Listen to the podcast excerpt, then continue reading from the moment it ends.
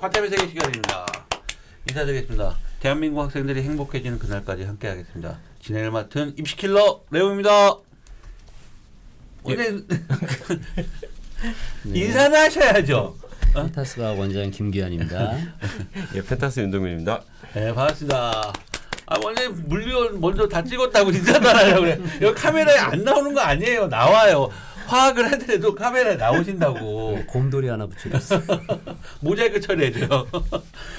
자, 지난 시간에 이어서 3월 교육청 모의고사 과탐 영역 어, 화학원 일부 마쳤고 이번에는 어, 아니 물리원을 먼저 했고요. 자, 이번 시간은 화학원입니다. 화학원. 네. 야, 윤동민 선생님. 네. 화학원은 또 어떻게 또 출제 됐나요? 물리원은 어, 지난주에 아주 그냥 힘들어 죽을 것 같았는데. 일단은 뭐 컷은 41이니까. 어, 그러게? 네. 작년 3월에는 47. 네. 이번에는 40. 이거 어려워졌는데? 근데 이거 뭐 냉정하게 말씀드리면 지난 수능이랑 굉장히 흡사해요. 아, 그래요? 예, 흡사하고 네. 그 작년 수능에서 발생했던 그런 현상들 중위권 학생들이 시간이 모자랐다. 네. 예, 그게 이제 거의 동일하게 나타났고요. 음. 저희 애들도 보면은 전체적으로 이제 기출에서 만점을 받던 친구들이 네. 요번에는 뭐 한두 개 정도 틀리고 뭐 음. 그래도 어차피 이제 1등급 컷이 낮다 보니까 네네네네. 등급 컷 자체는 크게 문제가 안 되는데 네. 지금 제가 봤을 때는 조금 전환기 그러니까 작년을 기점으로 네. 그래서 난이도는 뭐 강사 입장에서 보거나 지난 작년 시험을 봤던 재수생 입장에서 보면 음. 오히려 조금 무난한 음. 그 정도 난이도였고요. 근데 확 떨어졌는데 이렇게 많이 차이 나는데 작년하고. 아, 그러니까 저 수능 기준으로. 어. 수능 기준. 수능 기준으로. 네. 네.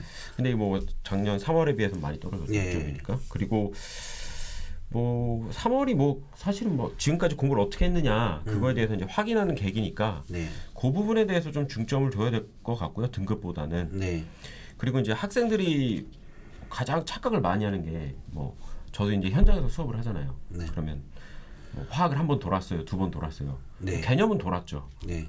근데 솔직히 말씀드리면 개념만 돈다고 이게 해결되는 건 아니거든요. 그렇죠. 항상 이게 병행이 돼야 되는데 문제풀이랑 예, 예. 개념을 했어요, 뭐 어디서 하고 왔어요 하면서 이제 저한테 자신 있게 얘기를 하고 나서 뭐 많이들 후회를 하는 경우 음. 있고 막, 막상 이렇게 시험을 보거나 문제풀이를 하면 그리고 이제 문제 전체적으로 보면 계산량이 많아진 건 뭐 작년 기준으로 그렇게 된 거고 음.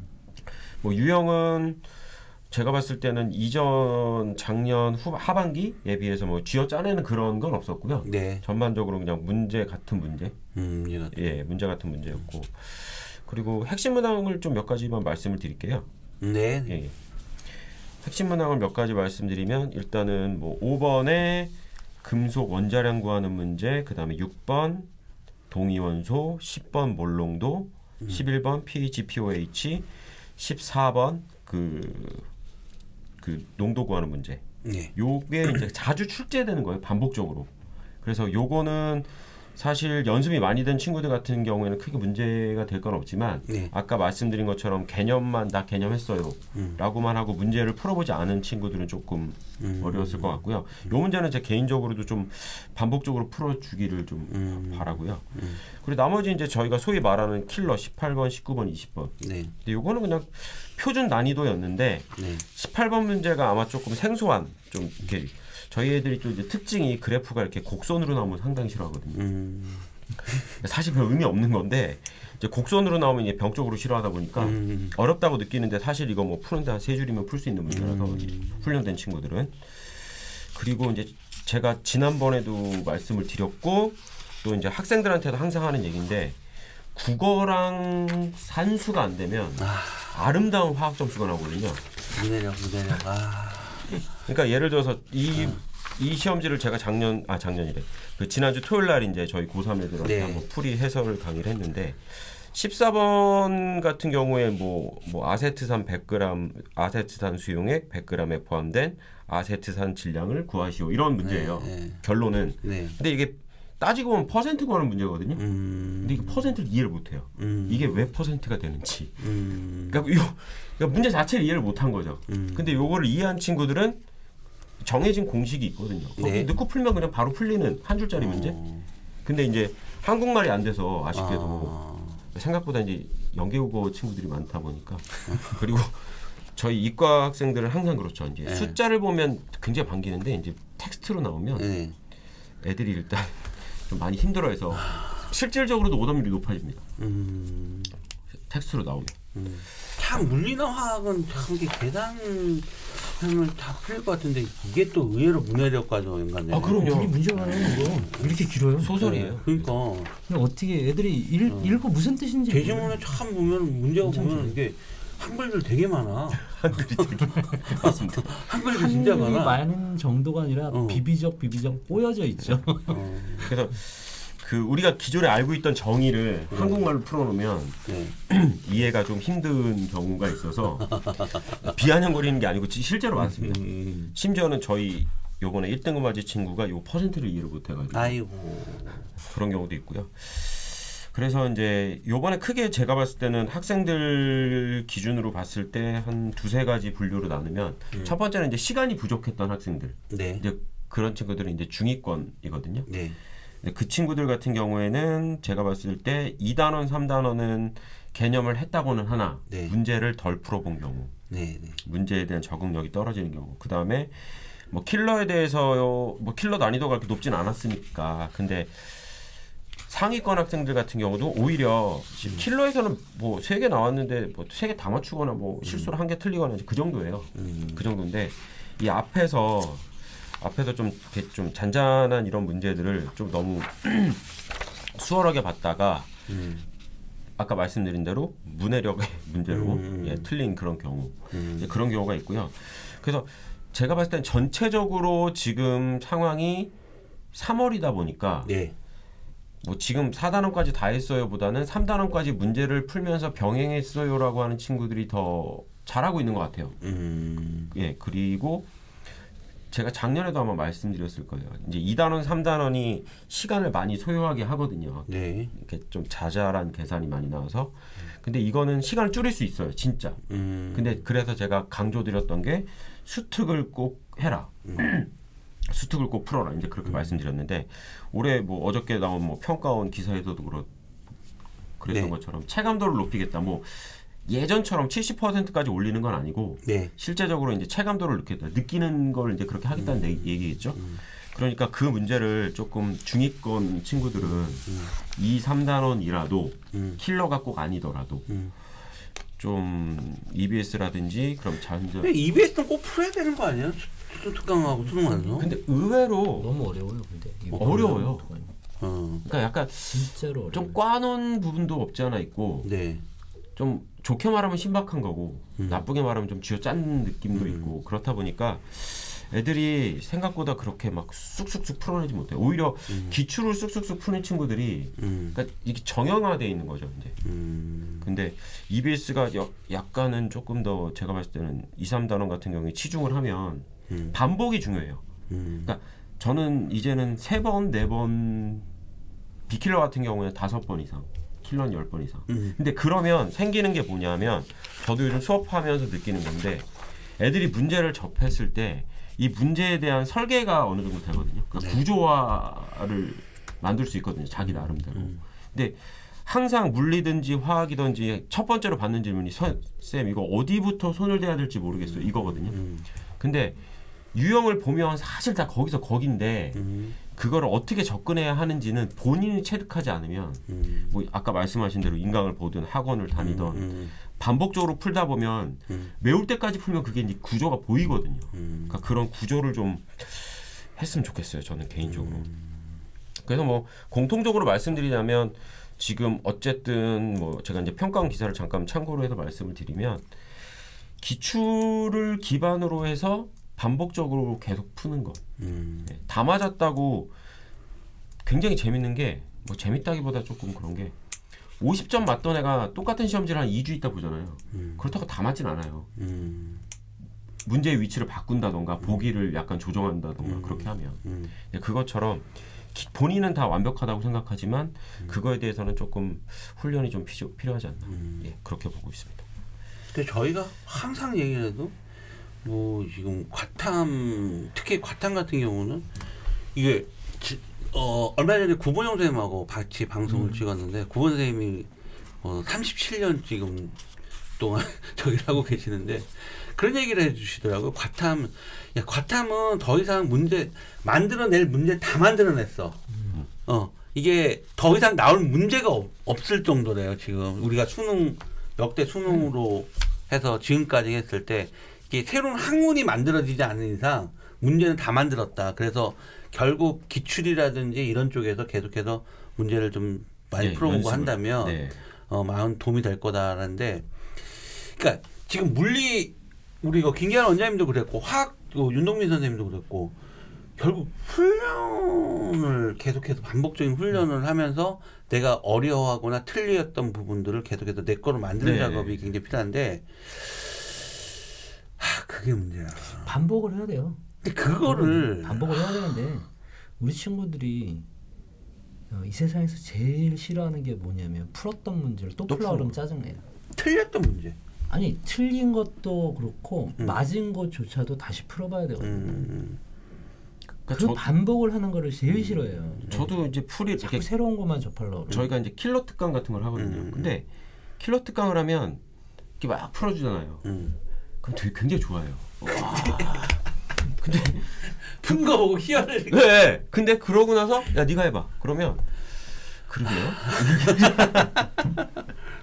그러니까 보는 건 아 와, 그러니까 뭐 인강 선생님들도 마찬가지고 현장에 계신 선생님들도 마찬가지고 시간을 단축해야 되기 때문에 고3 같은 경우에 뭐 속된 말로 기깔나게 푸는 법을 연구를 하거든요. 음. 저도 마찬가지고. 음. 근데 기깔나게 풀면 보면 이제 우와 이렇게 푸는 방법이 있어요라고는 하지만 지가 써먹질 않거든요. 음. 아저 사람 문제 잘 풀어 이렇게만 생각을 하지. 근데 내 거로 만들려고 하는 그렇죠. 근데 그게 일부라는 거죠. 모든 학생이 그렇진 않지만. 그러니까 음. 저도 지난주에 이렇게 수업을 했는데 두 시간 동안 딱 일곱 개만 풀어줘요. 음. 천천히. 그리고 나서 다시 풀어봐. 그러면 다시 물어봐요. 음. 똑같은 포인트를. 음. 근데 더 웃긴 건 10명이면 3명은 알아서 푸는데 나머지 7명은 똑같은 걸 물어봐요. 음. 그러니까 여기서 이거 한 단계 넘어가는 거를 음. 연습이 안 된 거죠. 음. 네. 그러니까 그런 부분은 사실 본인이 저도 문제를 풀잖아요.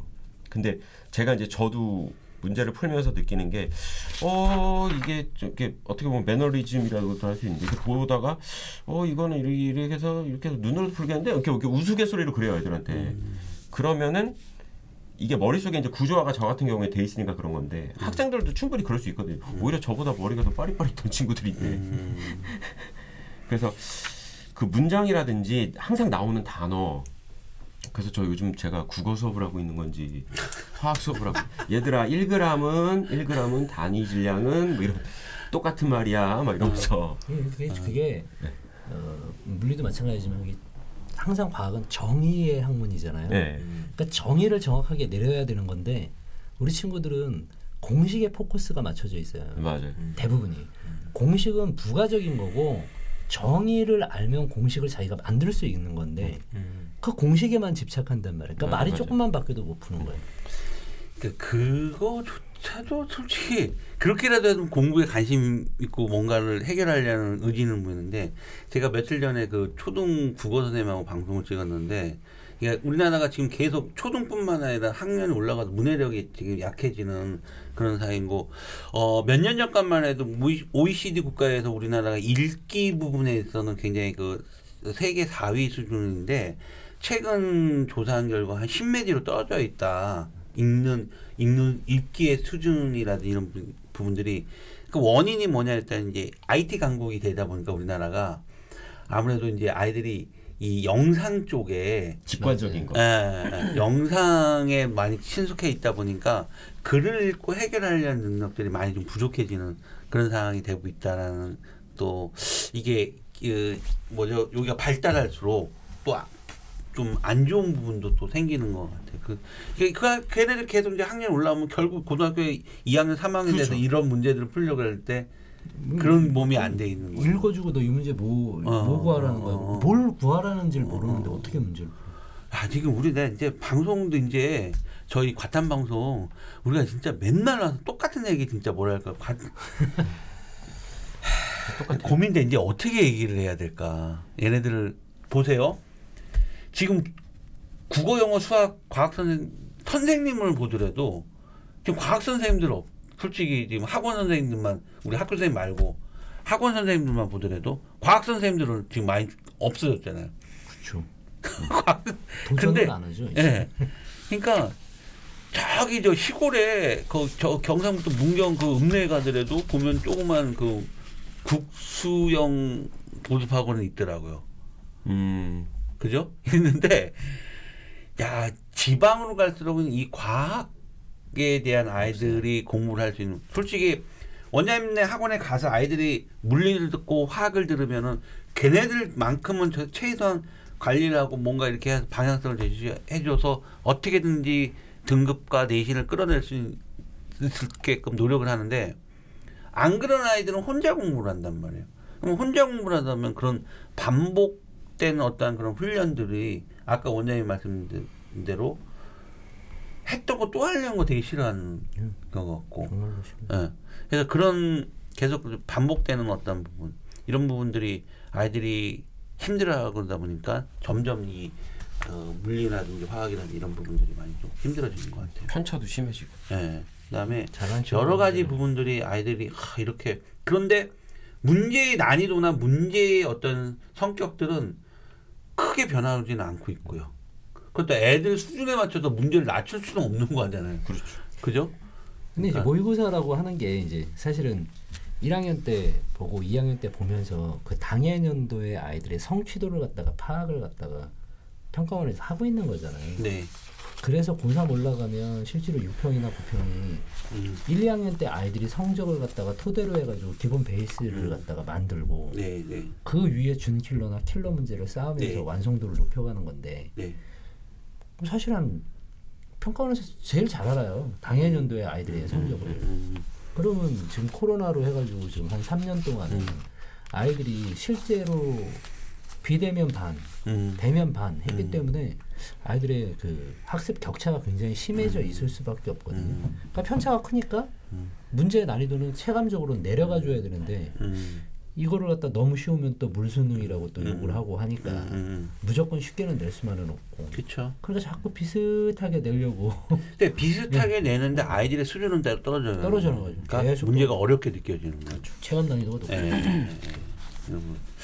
자, 알겠습니다. 지금까지 또 저희가 3월 교육청 모의고사 어, 1부 물리, 2부 화학에 대해서 또 진행했고 또 생명과학하고 그다음에 홍인왕 지구과학 선생님도 지금 스케줄이 잡혀서 곧 어, 저기 촬영이 들어가면 또 업로드 해드리도록 하겠고 다음에는 이제 우리 그 과학 개정 교과 22 개정 교과 과학에 대해서 한번 또 시간을 잡아서 이 부분에 대해서 방송을 한번 또 해서 올려줘야 돼. 화학은 대체적으로 개정 교과 간단히만 말씀드린다면 뭐 쉬워졌다는 얘기가 있던데 뭐 소위 말해서 그냥 극단적으로 반토막 났다. 반토막 났다. 특히 이제 2단원에 이제 오비탈 부분이 많이 빠졌고요. 그거 어려워하는 거예요? 그게 그게. 조금 어렵다기보다는 시간도 많이 소요하고 애들한테 좀 생소한 부분이다 보니까 음, 뭐 음. 그런 그런 부분이었는데 거기 좀 빠질 거라고 하고 음. 또 원래는 그 화투에 있던 이제 상수 부분 평형상수나 이런 부분이 내려오려 했으나 음, 그 여러 가지 여론에 밀려 음. 그것도 빼버리니까 이것 빼고 저것 빼니까 이제 반토막이 났다. 화학 애들 많이 선택하겠다. 물리는 살짝 뭐 어떤 변화가 있는지만 다음 시간에 다 찍을 거니까. 뭐 그 큰 변화가- 물투에 있던 내용 중에서 이제 한 부분만 좀 내려와 있는 거라고 보여지는. 그럼 물투에 있는 내용이면 어려운 내용 아니 아니에요? 근데 원래는 물리 원에 있었던 거고 아? 예전에 예, 물리 어. 원에 있었던 거고 어. 돌림임이라고 해가지고 어. 물리 원의 제일 어. 물리 투의 제일 앞에 부분이 살짝 이제 이쪽으로 넘어와 있고 전반적으로 물리 원 전체를 보면 역학 전기파도 똑같아요. 그건 똑같은데 예, 우리나라의 그 산업의 발전 방식이 지금 어떻게 변하고 있는지를 보면 음. 그거에 맞춰서 물리원을 아. 구성했다는 게 보여져요. 아 네, 그런 형태로만 바뀌었어요. 화학만 팍 반토막 났다. 그거를 다음 또 진짜 가야 방송을- 될 텐데 말이죠. 어. 어, 요거를 또 이제 언제나 한번 또. 어, 준비해 보도록 하겠습니다.